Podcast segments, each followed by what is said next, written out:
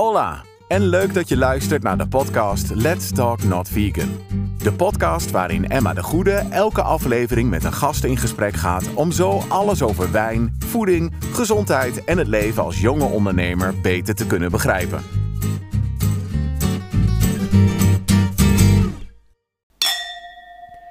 Cheers! Welkom Nick in, uh, in mijn podcast Let's Talk Not Vegan. Uh, het is meteen een primeurtje, want jij bent de eerste mannelijke, mannelijke gast hier in mijn podcast. Vind ik zelf wel erg leuk. En uh, ja, waarschijnlijk de luisteraars ook. Dan horen ze een keer ook een, ook een mannelijke stem. En het is vandaag meteen een bijzondere dag, want het is 28 april. En dat betekent dat het de uh, nationale uh, Viognier-dag is. Dus gelukkig heb ik een eigen Viognier-wijn in mijn assortiment zitten. En die gaan we dus ook vandaag even behandelen. Maar eerst, uh, Nick, zo heet je. Maar voor de rest, wie ben jij? Kun je wat meer uh, over jezelf vertellen, zodat de luisteraars ook weten uh, wie ik tegenover mij heb zitten? Ja, Emma, dankjewel voor je introductie. Um, ja, luisteraars, ik ben Nick Rijrink en ik ben 26 jaar oud. Ik ben werkzaam als accountmanager voor een Nederlandse wijnimporteur. En dat is ook eigenlijk de reden dat wij met elkaar in contact kwamen, Emma. Ja, klopt. Ja, zeker. Dus, um, ja, en um, wij importeren voornamelijk uh, wijnen uit uh, de hele wereld. Um, en dat doe ik eigenlijk uh, samen met een heel leuk team om me heen. Um, en ik ben verantwoordelijk voor een deel in Nederland en België voor de wijnverkoop. Dus ik ben accountmanager dus. En ja, ik zit veel op de weg.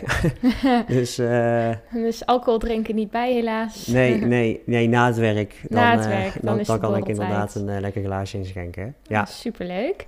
Um, nou, tof. Ik denk dat uh, de mensen nou wel een beetje een beeld hebben van uh, wat jij doet. En uh, ja, nou heb ik ook iemand aan tafel, aan tafel zitten die natuurlijk ook zelf verstand heeft van wijn en het analyseren van de wijn. En ja, ja ben jij bekend met de Viognier-druif? In hoeverre ben jij daar bekend mee? Kan ik misschien beter vragen. Ja, leuk, leuke vraag. Maar dat, ehm, de de Viognier-druif, als we dan kijken naar de geschiedenis van die druif, vinden we dat toch eigenlijk wel in het noordelijke deel van, um, um, van de Rhône. Hè, dus dan zitten we eigenlijk in Zuid-Frankrijk.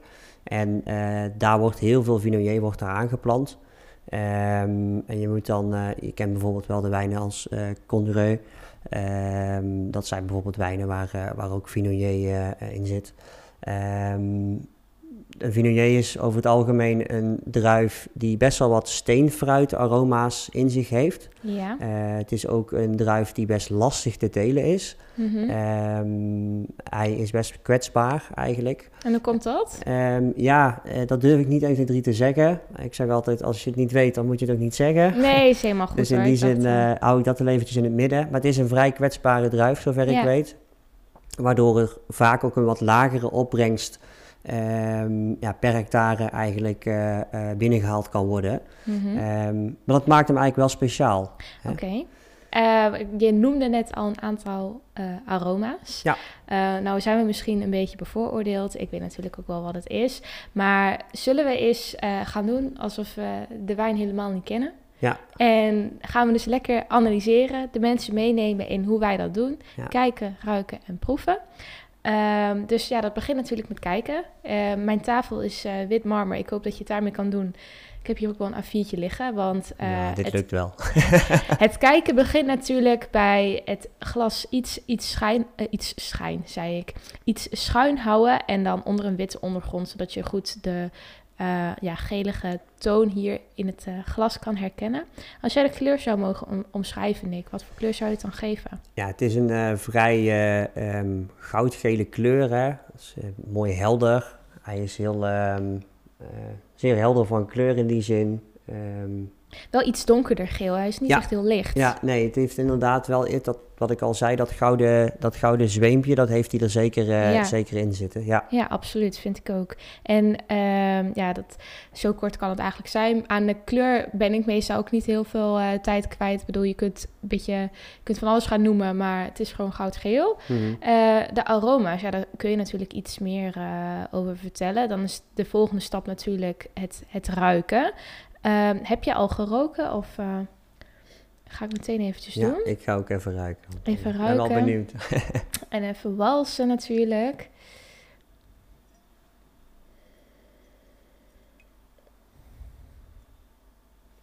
Ja, dat zijn wel mooie aroma's hè, die je ruikt. Ik weet Ja. niet of jij al bepaalde tonen hebt waarvan jij zegt, eh, dit haal ik er toch wel uit. Ja, het wel duidelijk echt het citrusfruit. Ja. En misschien heel vaag persik, maar ja. Een beetje bloemig. Hè, dus eh, Ja, witte, ja, witte bloemen. Dat klinkt altijd bloemen, zo raar. Dat vind ik altijd zo raar. Mensen zeggen ja, wit, rood. Al die, al, die, al die bloemen. Ik bedoel dus niet dat ik als ik een rode bloem heb... dat ik dan meteen zou denken aan een, aan een tulp bijvoorbeeld... of een rode roos. Maar als ik eh, gewoon...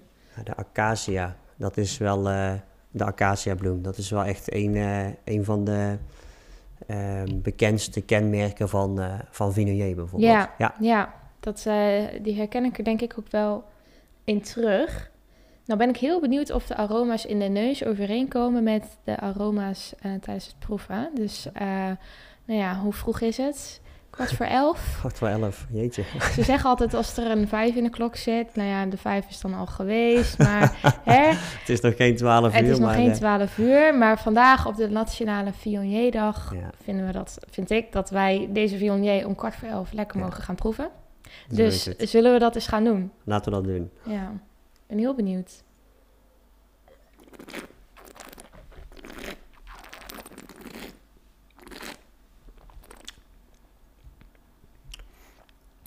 Fris, hè? Heerlijk. Ja. Echt een perfecte dag uitgekozen. Oh, ja, het zonnetje schijnt. Het is eh, lekker hoor. Maakt mij niet uit dat het kwart voor elf is. Maar goed, de druif die sluit goed aan bij de dag, zullen we maar zeggen. Ja, precies. Ja, wat proef je? Eh, wel echt duidelijk, die eh citrus tinten eh, proef ik wel echt terug. Hij is heel fris. Mhm. Als ik, ik ga nou meteen denken aan mijn spijs. Komen we straks even op. Maar als ik ehm, dus alleen naar de aroma zou kijken. citrus als in... ehm beetje si- eh, het bittere ook wel weer van een sinaasappel. Dat klinkt heel vaag, maar hij heeft in de aftrok iets een bittertje, vind ik. En dan doet me een beetje denken aan...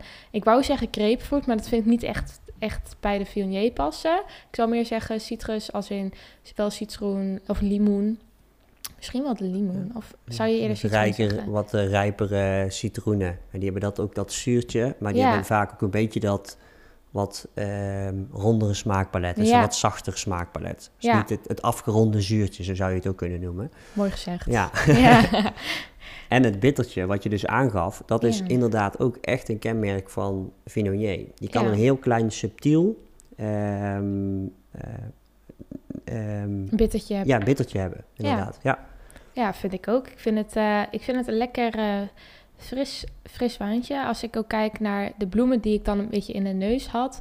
Ja, ik vind altijd wel lastig om dan nog eh, te proeven, echt daadwerkelijk. Of, of herken jij hier ook de acacia bloemen? Ja, het is, het is vaak gewoon, het is een hele fris fruitige wijn. Dus Ja. je hebt echt die, die frisheid die je in de neus hebt, die neem je mee terug in de smaak. ja, Hè, de, het, wat je al aangaf, het stukje citrus, maar ook het stukje steenfruit. Hè? Dus eh, steenfruit, voor degenen die dat niet weten, abrikoos, eh, perzik.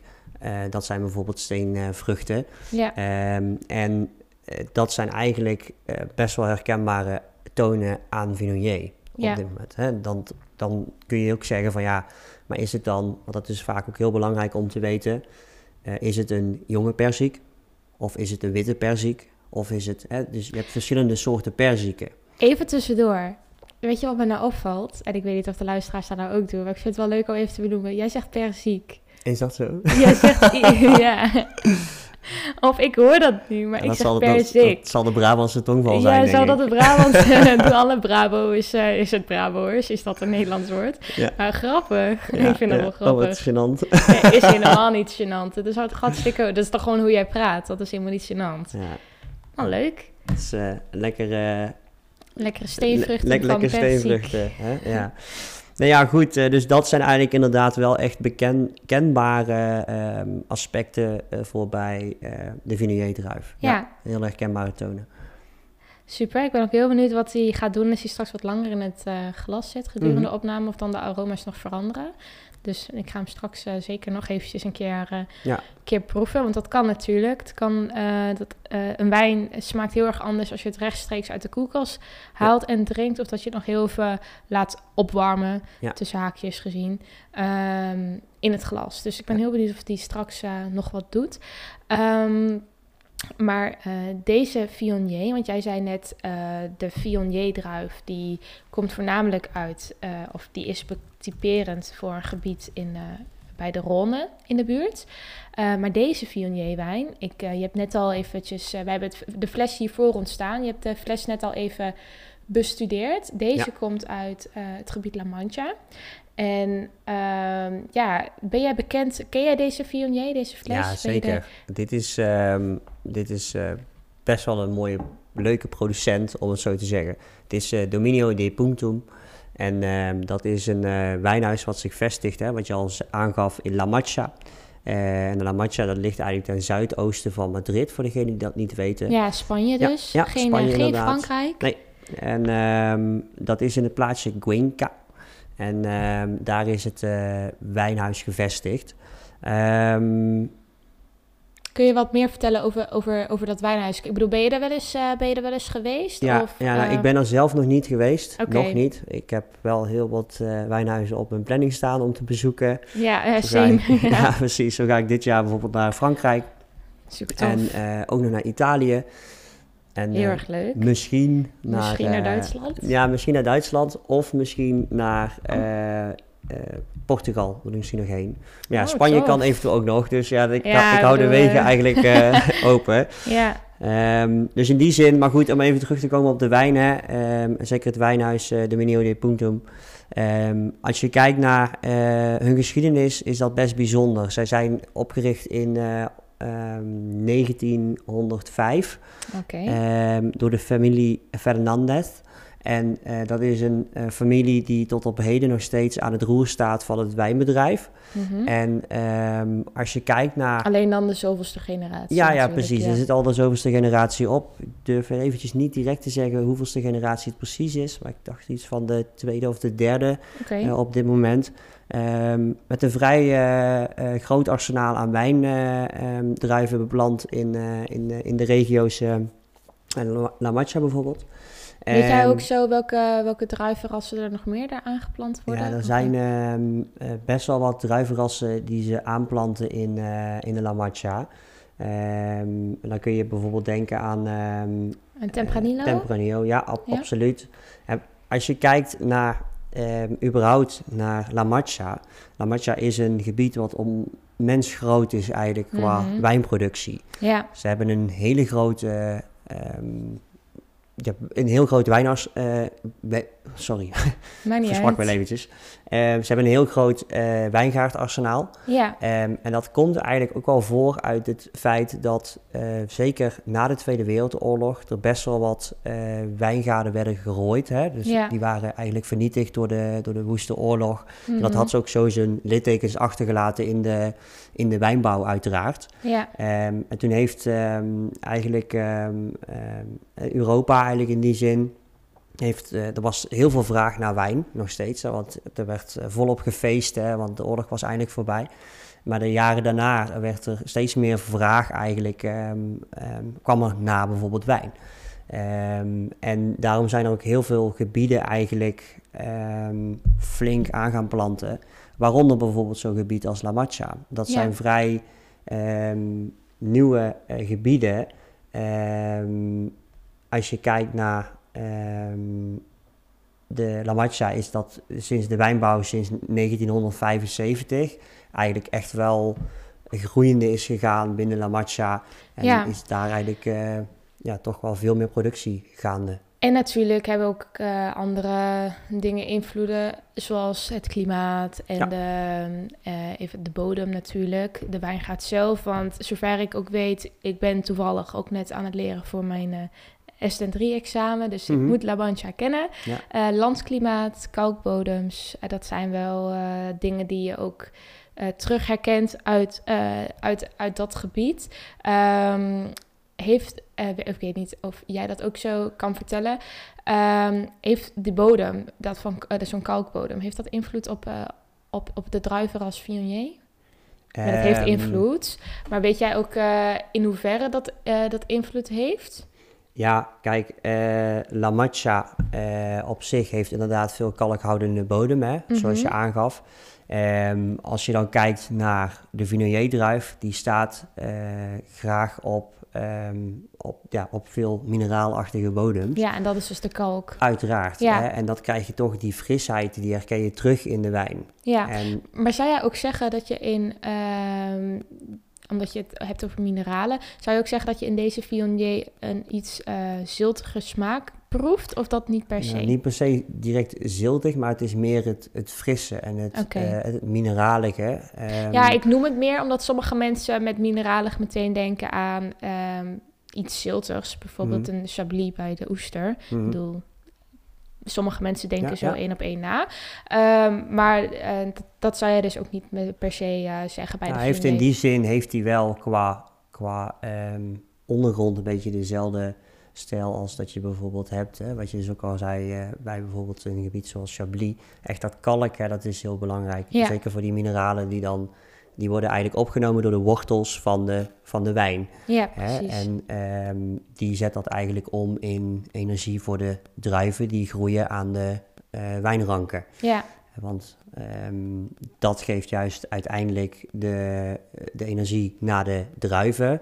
En mhm. die, die tonen en dergelijke die komen terecht in de druif. Ja. Ehm, dat is best bijzonder. Hè? Ik wil zeggen, eh, zeker als je kijkt bijvoorbeeld naar bijvoorbeeld andere gebieden. eh, binnen eh, bijvoorbeeld een eh Rias Baixas bijvoorbeeld in eh noord... ehm, ehm, oostelijke deel van, sorry, sorry, ik zeg het verkeerd. Het noordwestelijke deel van, van Spanje, echt Ja. tegen, de, tegen de zee aan. Daar is het bijvoorbeeld heel ziltig. En als je dan kijkt naar de Albarino-druif, ja, kijk, dat zijn natuurlijk wel veel frissere eh, Ja, stijlen. En dan kun je de ziltigheid zeker terug herkennen. Maar die komt dan uiteindelijk weer terug vanaf de zee. Hè? Dus het, het zoute water strijkt uiteindelijk, hè, dat verdampt. En we kennen dat allemaal uit de theorieboeken, de aardrijkskundeboeken, die, Mhm. biologieboeken die we vroeger hebben gehad. Eh, dat het uiteindelijk weer terugkomt op de, op de zee. Maar ook hoe dichter een wijngaard bijvoorbeeld aan de zee staat, hoe meer, hoe meer eh, eh, ziltigheid je eigenlijk in de grond hebt. Ja, je moet je precies. voorstellen, als je een zilte bodem hebt, dan heb je, en je zet daar, je zet daar, stel dat je daar al, al heb je daar gras op staan bijvoorbeeld, en je zou daar een grasprietje van pakken en ja, daar, die pak je bijvoorbeeld. En dat is bijvoorbeeld heel fris, snap Ja. je? Dat is, dat is echt dat ziltige-achtig. Ja, Nou, datzelfde gebeurt eigenlijk ook in de wijn. ja, dus die druiven, eh, die worden eigenlijk, of die wijnrank, die wordt gedwongen om dat op te nemen, dat water uit de bodem. En wat je dus krijgt is eigenlijk de, de frisse tonen, de mineralen, de, de, de zouten, die komen neer in, in de concentratie van het uiteindelijke, uit, uiteindelijke eindresultaat van wat je eh, eh, nodig hebt om wijn te maken, hè, de Ja. druif. ja.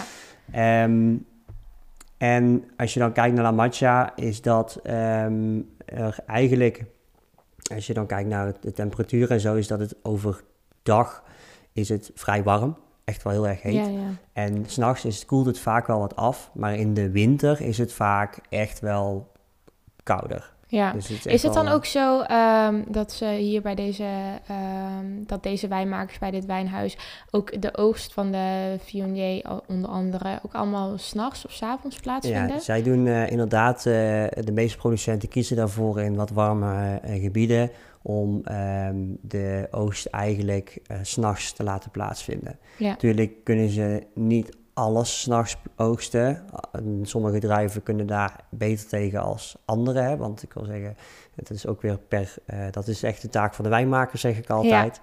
Ehm, en in die zin, als je kijkt, eh, ja, de druiven die worden inderdaad vaak al s'nachts geoogst. Ook in dit, dit gebied zeker, ja. Oké, nou hebben we het een beetje al gehad over het wijngebied, over Ja. het wijnhuis en over de verschillende aroma's.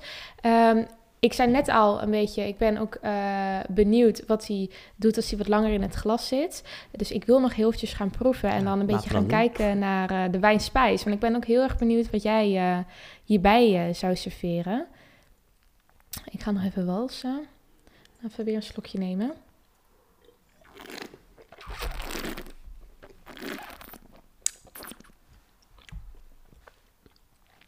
Heerlijk. Goeie. Echt wel een mooie glas, hè? Ja, ik vind hem, ik vind hem eigenlijk wel iets beter worden als je wat langer... Ja. Hij is van het koude af nu, hè? ja. Hij ehm, komt wat meer open. Het boeket eh, spreekt iets meer. Dus eh, ja, heerlijk glas. Ja, en echt, eh, sorry als mensen het vervelend vinden, het slurpen, want dat hoor je natuurlijk. ja, dat is wat, eh, wat mensen doen in de wijn, zuurstof Ja, erbij we laten zijn daarvoor komen. te immuun voor geworden? Ja. voor dat ja, geluid. maar dat is wel echt standaard. Laatst ook als ik op een feestje heel stom. en het was gewoon een, een bijt van ja, de appie of zo, ik weet het niet. En ik nam een slok en ik begon te slurpen. En ik dacht eigenlijk ook, mensen keken ook, wat ben je aan het doen? Ja, ja. Ik zei, eh, oh ja, ja dit, dit is nou standaard. Het is niet dat ik uit eten ben, dat ik bij iedere slok ga slurpen. Maar altijd de eerste twee slokken, dan ga ik altijd even kijken, wat proef ik eigenlijk? ja, precies. Heel herkenbaar dit. Ja, erg hè? Of nou, is helemaal niet erg, dat is gewoon... Nee, ja, dat is gewoon, dat zit erin. Dat, zit, dat is gewoon, eh, dat is een van onze, is part of the job, zeggen we wel eens dan. Hè? Dat, heel vervelend. ja. Goed wijnproeven. Vind jij dat de aroma's anders zijn geworden? Ehm, ze zijn iets zachter geworden, heb ik Ja, het hè? idee. Het wordt iets, eh, iets, eh, ja, iets... ehm, Genuanceerder. genuanceerder, ja. Mooi, hè? Mooi uitgesproken, ja, zeker. en ehm, wat zou je er dan tegenover willen zetten qua wijnspijs? Nou, Heb je daar een beetje verstand van? Wat zou jij doen? Wat zou jij, wat zou jij erbij eh, schenken? Oh, of stelde- serveren? Een bij Sorry. serveren. Ik Ja. ben natuurlijk geen kok en ik heb in de vorige podcast was dat geloof ik ook, eh, nee, de podcast daarvoor duidelijk gemaakt dat ik niet zo heel erg fan ben van koken. Dus ik vind Niet? het altijd, eh, nee. dus ik vind het altijd heel erg lastig om dan ehm, iets eh, erbij te bedenken, maar ook weer niet. Weet je, ik vind koken voor een groep mensen of gewoon voor voor mijn ouders thuis. Weet je, ik vind koken dan eigenlijk wel heel erg leuk. En juist de dingen proberen die ik nog nooit heb Mhm. eh, geproefd. Dus wat zou ik hierbij serveren? Het is een frisse wijn. Heel iets mineraalachtigs. Weet je wat ik, ik zou echt wel voor, ik doe, het doet me meteen denken aan iets dat ik heel lekker vind en waarmee, waarvoor je me eigenlijk echt wakker zou kunnen maken, is eh, sashimi tonijn. Oh, dat is echt heel erg lekker. ja, Ja, sushi. Ik dat kan ook. Ja, als dat ik is echt wel een goede combinatie. denk, of als ik aan deze wijn denk, als ik deze wijn zie, als ik hem proef, doet me dat echt denken aan, aan sushi. Ja. En, of ja, ik, ik denk dat dat er gewoon heel erg lekker bij zou zijn. Gewoon koude vis. Ja, ja. Maar zalm is te vettig, denk ik, hiervoor. Nou, het kan wel. Het kan wel, zeker. Maar je mag ook een klein zuurtje hebben. Dus als Ja. je eh, ingelegde komkommer bijvoorbeeld. Ja, ook heel in, lekker. eh, in, in zoetzuur bijvoorbeeld. Mhm. En je zou dat combineren met bijvoorbeeld zalm. In een, eh, dat kan in een salade of noem het maar op. Hè, maar Ja. iets, iets, iets fris. Het, het moet een gerecht zijn met iets vettigs. Want Mhm. dat gaat goed met de zuur uiteindelijk ook weer.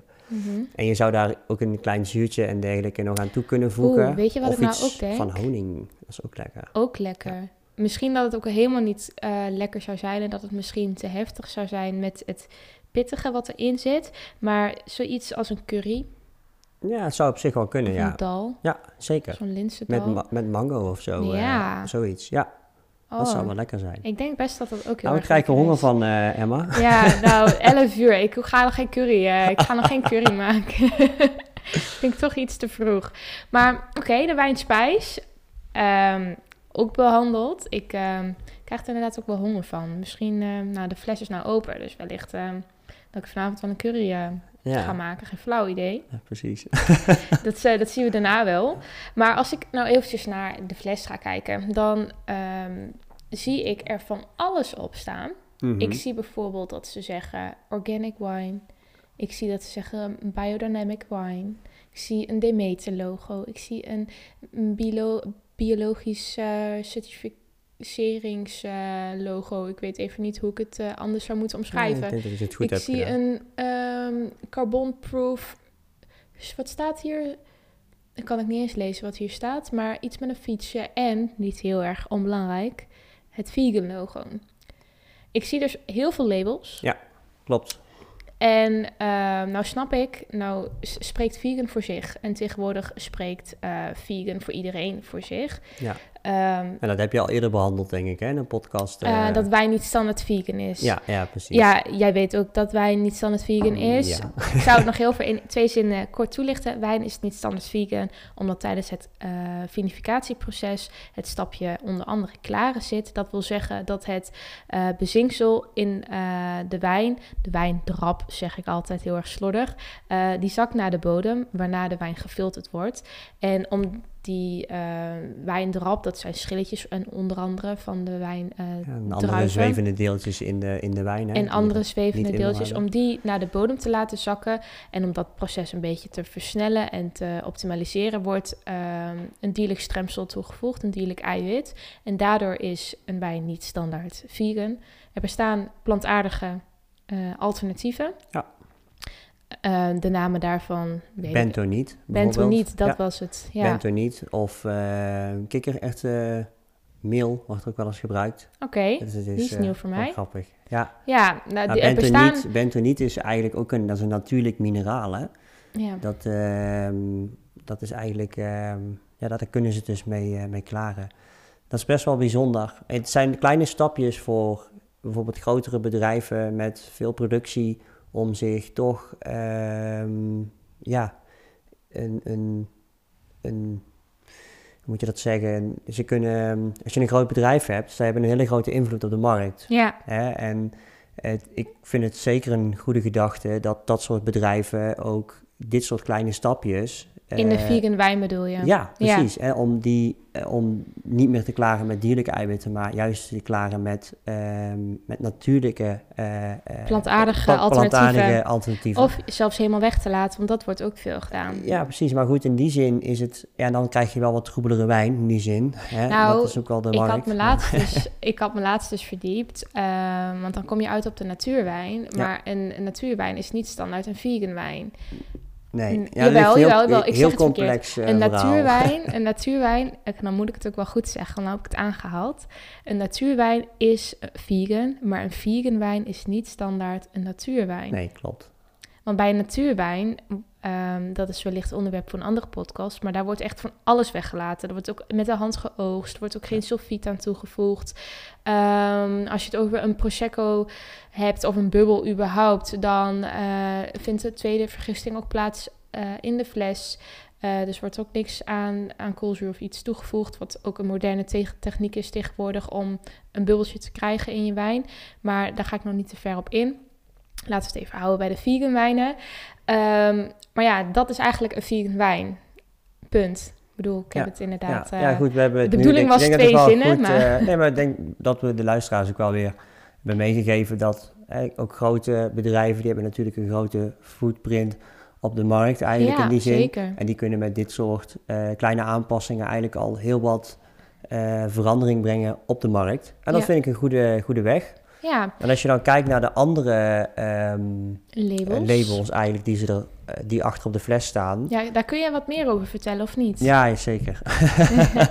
ja, in die zin, wat wel eh, bijzonder is eigenlijk aan dit wijnhuis, is dat zij in 2005 zijn zij omgeschakeld naar organic ehm, ja, werk eigenlijk. Dus ze zijn naar een biologische eh, manier van werken gegaan. Ja, En als je kijkt naar dit, eh, dit, dit bedrijf, is dat er eigenlijk ehm, sinds 2009, eh, dat heeft altijd enkele tijd heeft dat nodig ehm, om naar een biologisch gecertificeerd label te gaan.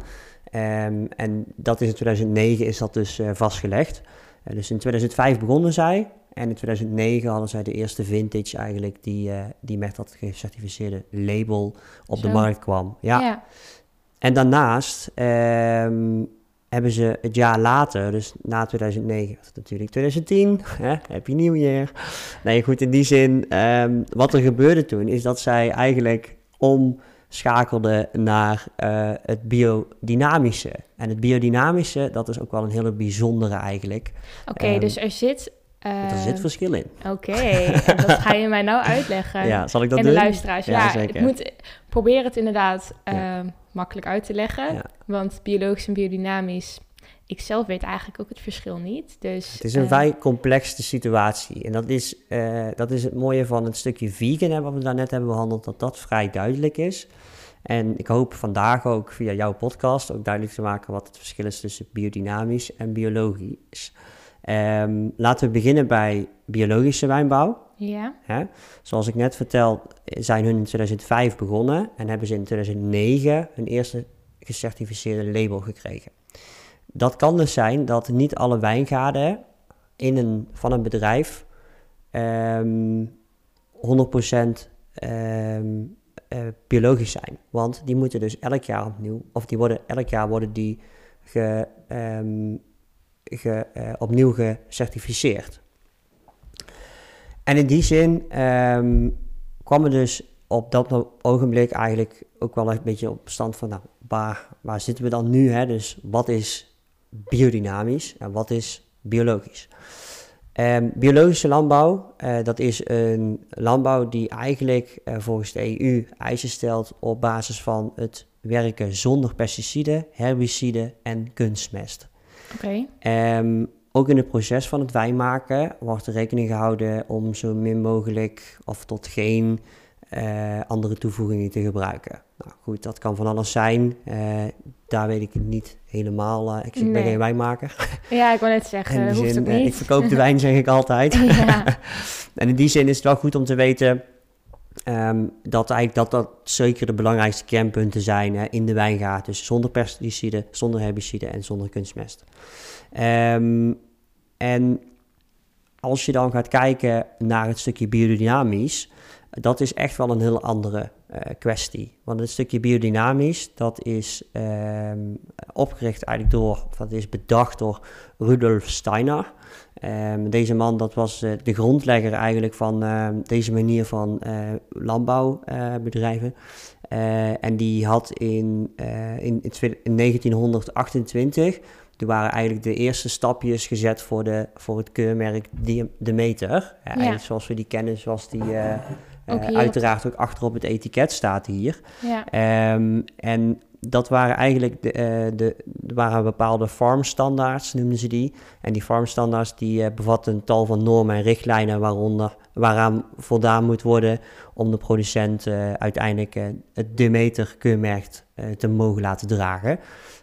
Um, maar goed, dan weten we eigenlijk nog steeds niet wat nou precies het verschil is. Nee. Um, het maar je hebt allebei is, nu wel echt goed uitgelegd. Ja. Dus ja, wat is het verschil? Ja, het allerbelangrijkste is uh, filosofie. Oké. Okay. En um, de filosofie uh, bij biodynamisch, die gaat verder. Um, vaak zie je ook dat als een bedrijf eenmaal biologisch, als een wijnbedrijf biologisch heeft is ge, geworden in die zin en eigenlijk daar alles voor heeft gedaan, is dat zij die tweede stap ook willen maken. En dat is, dat is een stukje biodynamisch. En de biodynamische landbouw, um, daarin is het zo dat de filosofie eigenlijk om een circulaire, op basis van de filosofie van Rudolf Steiner, om het stukje circulaire terugkeer uh, te verkrijgen van de elementen uh, in, de, in en om de wijngaard en om de, in de volledige landbouw. Als je dan kijkt bijvoorbeeld naar grondstoffen, hè, zoals uh, um, het water, maar ook bepaalde composten en natuurlijke separaten. Dat zijn allemaal dingen die dan terugkomen in de wijngaard. ik zeg altijd een klein voorbeeld. vaak zie je in dit soort wijngaarden dat er bijvoorbeeld een... Uh, daar lopen dan schapen of ander vee loopt door de wijngaard. En die hebben horens van nature, hè, want sommige uh, landbouw, um, filos, in sommige landbouw um, sectoren worden die ja, horens weggelaten of is dat dierrijk, ja, dit, dit heeft geen horens. Niet elk schapenras heeft horens in die zin. Dus zij kiezen er juist bewust voor om te werken met schapenrassen met wel horens bijvoorbeeld. Ja. Um, en als een horen dan afvalt van nature, want dat gebeurt hè, dan, um, dan, dan laat ze dat daar gewoon liggen.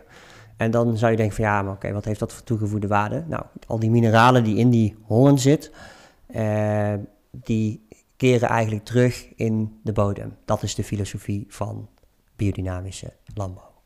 Mooi. Ja. Ik hoop dat het een beetje... Het is een complex verhaal. Ja. ik heb het geprobeerd zo ja, bondig mogelijk te houden, maar ik hoop jullie daar toch wel een goed, uh, goed beeld mee te geven. Ja, Dus, precies. eh, ja. Voor mij is het in ieder geval eh, wel gewoon du- duidelijk. Maar het belangrijkste verschil is dus eigenlijk eh, de filosofie. Ja. Oké, ik eh, hoor dat hier aangebeld wordt. Dus ik ga heel veel de opname op pauze zetten. Zo, dus eh, er stond net gewoon in één keer een... Ja, dat is echt grappig. Wat is dit nou? Ja, Hij staat gewoon binnen, hè, die postbezorger. Die postbezorger, oké, eventjes voor de mensen, eventjes uitleggen. Ehm, ik woon in een verbouwde school. Dus denk even aan iedere middelbare school voor je. Lokalen. Die lokalen zijn omgezet in appartementen, studio's en hotelkamers. Ja, wel echt is- heel vet. Wel echt heel vet. Maar wat nou de bedoeling is, is dat mensen buiten aanbellen. Net zoals je in ieder appartementencomplex hebt. Gewoon zo'n eh, zo'n bel dat ik de deur open kan doen voor je. Maar ja, wij zaten in een podcastopname. Dus eh, ik had de bel niet gehoord. Want dat wordt altijd doorgeschakeld naar mijn telefoon. Maar die heb ik nou op mu- mute staan. Dus dat, eh, Ja. dat heb ik niet gehoord. Maar hij stond in één keer binnen. Maar dat was de conclusie, is dus, ja, de conclusie was, hij stond net gewoon hier binnen. Ja, dat echt... Hoe dan? Hoi. Ja. dus ja, daarom dat? eh, waren we eventjes weg. eh. ja, maar even ook verbaasd. Iemand heeft dus de deur open gedaan. Ja. Dat maakt niet uit. Maar iedere bezorger legt het normaal beneden bij, bij ons is een bak neer. Want daar, dat weten bezorgers. Vandaar mogen wij de pakketten neerleggen. Maar deze guy is dus gewoon naar binnen gelopen. En die is naar mijn deur gegaan. En die heeft hier aangebeld. Nou, het scheelt dat je hem zelf niet meer op hoeft te halen beneden. Scheelt. Dat, ja, eh, we zijn lui hè. Ja, nou, maakt ook niet uit. Eh, pakket is bezorgd. We kunnen weer lekker eh, ja, verder met de podcast. toch? verder met de podcast. Ja, was het Ja. zo een beetje duidelijk, Emma? Om, Voor mij eh, was het verschil tussen een biologische wijn en een biodynamische wijn wel echt duidelijk. Ik hoop voor de mensen ook. En wellicht als ze het opnieuw zouden luisteren, dat het dan eh, nog duidelijker zou worden voor de mensen. Maar ik denk dat dat eh, wel echt een duidelijk, duidelijk verhaal is. Ook van het Demeter eh, Ja. eh, label. Want die zit natuurlijk hier op de wijn, maar ook op verschillende andere producten. Dus mochten mensen het ooit vragen waar dat Demeter-logo vandaan komt. Ik bedoel, dat hebben wij nou ook een beetje, beetje uitgelegd, toegelicht ja, ja. in de podcast. Dus Ja, ik en denk even dat voor de goede orde. Dit wijnhuis, eh, de Menio de Puntum, is dus ehm, volledig biologisch En biodynamisch. en biodynamisch. Ja. En het bijzondere is, Want dat weet je, nu dat de... staat ook hier. Ja, precies. Er staat ook hier Biodynamic Family Vineyards. Ja, ja super vet hè. ja. Ja, dat zijn er, eh, zijn er niet heel veel hoor. Ik weet even in mijn hoofd niet hoeveel, ehm, hoeveel bedrijven precies ehm, dat volledig hebben. Maar je ziet wel een eh, sterke omschakeling. Maar het is echt een heerlijk, ehm, heerlijke wijn hè, die eh, Viento Aliceo. Ja, een mooie, mooi. mooie naam ook eigenlijk hè. Het is, ja, eh, je kan het ook zo goed Spaans ja, uitspreken. zie. Ja. Kun je een beetje Spaans als je straks nee, naar... Nee, helemaal niet. Nee. Nou, moet je misschien wel leren als je Ja, Spanje als je wel. Spaanse muziek luistert in de auto, dadelijk terug naar Brabant. Rolf Sanchez. ja. echt hè. Ja. Ja, Dat is half goed. Nederlands, half Spaans. Je nog eens een, eh, leer je nog eens een woordje Spaans. Ja, Ehm, ja, ik zit heel veel te denken. Maar ik denk dat wij al echt al een hele mooie podcast hebben neergezet Ja. over, eh, over de Viognier-druivenras. Ja. Over ehm, het wijnhuis. Over Spanje en het wijngebied La Mancha. Ja. En ehm, over de pakketbezorger die in één Ja, tussendoor zeker. komt. Dat even, wow, wat gebeurt hier? Maar het allerbelangrijkste ook eh, echt wel het verschil kunnen uitleggen tussen een eh, biologische wijn en een biodynamische wijn. En een aantal eh, labels die hier eh, op de fles zitten. Ik denk dat het een, eh, een goede samenvatting is. Ja. Ehm, natuurlijk is er een kortingscode. Oh, altijd interessant. Altijd leuk. Wijn met korting, dat vinden mensen altijd leuk. Ik vind het altijd leuk. Ik spreek wel eventjes voor mezelf. Uh, maar deze Viognier is um, natuurlijk te kopen mij um, via mijn website www.lebonfino.com. En met de kortingscode, nou ga ik het heel spannend maken. nee, met nou, de ik kort- ben benieuwd hoor. Met de kortingscode NIC10. Wow. Met NIC10 krijg je, krijgen de luisteraars uh, en jij ook, Nick, als je het graag zou willen, 10% korting op, de, uh, op deze wijn, op de, op de Viognier wijn uit mijn uh, assortiment. Helemaal vegan friendly. Mensen weten nu dat wijn niet standaard vegan is. En ik wil jou, Nick, heel erg bedanken dat jij te gast wilde zijn in mijn podcast. Um, heb jij nog iets, iets, iets leuks toe te voegen? Heb jij een quote bijvoorbeeld die, die je altijd zegt? Of wat je de mensen nog even bij zou willen brengen? Ja, ik ehm, wil jou ook heel eventjes bedanken, Emma, Ja, sowieso voor de, voor de uitnodiging voor deze leuke podcast. En ik hoop dat we misschien nog wel een keertje kunnen gaan zitten samen. Dat Ja. zal altijd leuk zijn. Dus ehm, ja, mijn quote. ehm, het is wel een sales quote hoor. Zelfs. oeh. Ja, ja. Een nee is het begin van een ja. Een Nee is het begin van Ja. een ja. Dus wat ik daarmee bedoel is eigenlijk dat je eh, iets wat er nog niet is, kan er altijd nog komen. Ja, of wat ik zelf ook altijd denk. ehm, je krijgt heel vaak in het begin ook van het ondernemen heel vaak een nee. Precies. Want mensen kennen niet eh, wat je doet of weten niet wie je bent. Dus je of je heel weet vaak zelf niet direct of je de know-how daarover weet, snap je? Dus heel je leert, je, je leert jezelf constant. Ja. Ja. het is toch een beetje biodynamisch, hè? Biodynamisch? Nee, het is geen bi- biolo- filos- Ja, oh ja, het is ja, biodynamisch wel een is ook eh, filosofie, met het dan zo filosofie. zou ja. noemen. Maar goed, eh, ja, goed, dat is mijn, eh, mijn quote. En, ehm, maar zeker met de, met, de, ja, met de voorbedachte raden van eh, eh, dat je altijd positief moet blijven en lekker Ja. positief moet denken. En eh, elke dag is weer een nieuwe. eh, Precies, met eh, nieuwe kansen. Ja, zeker. En ehm, werken met de mensen om je heen eh, waar je gelukkig van wordt. En dat, eh, dat maakt het altijd eh, iets leuker. En daar gaan we mee afsluiten en op het. proosten nog even. Dankjewel, Nick. Ja, jij ook bedankt en eh, hopelijk tot de volgende keer.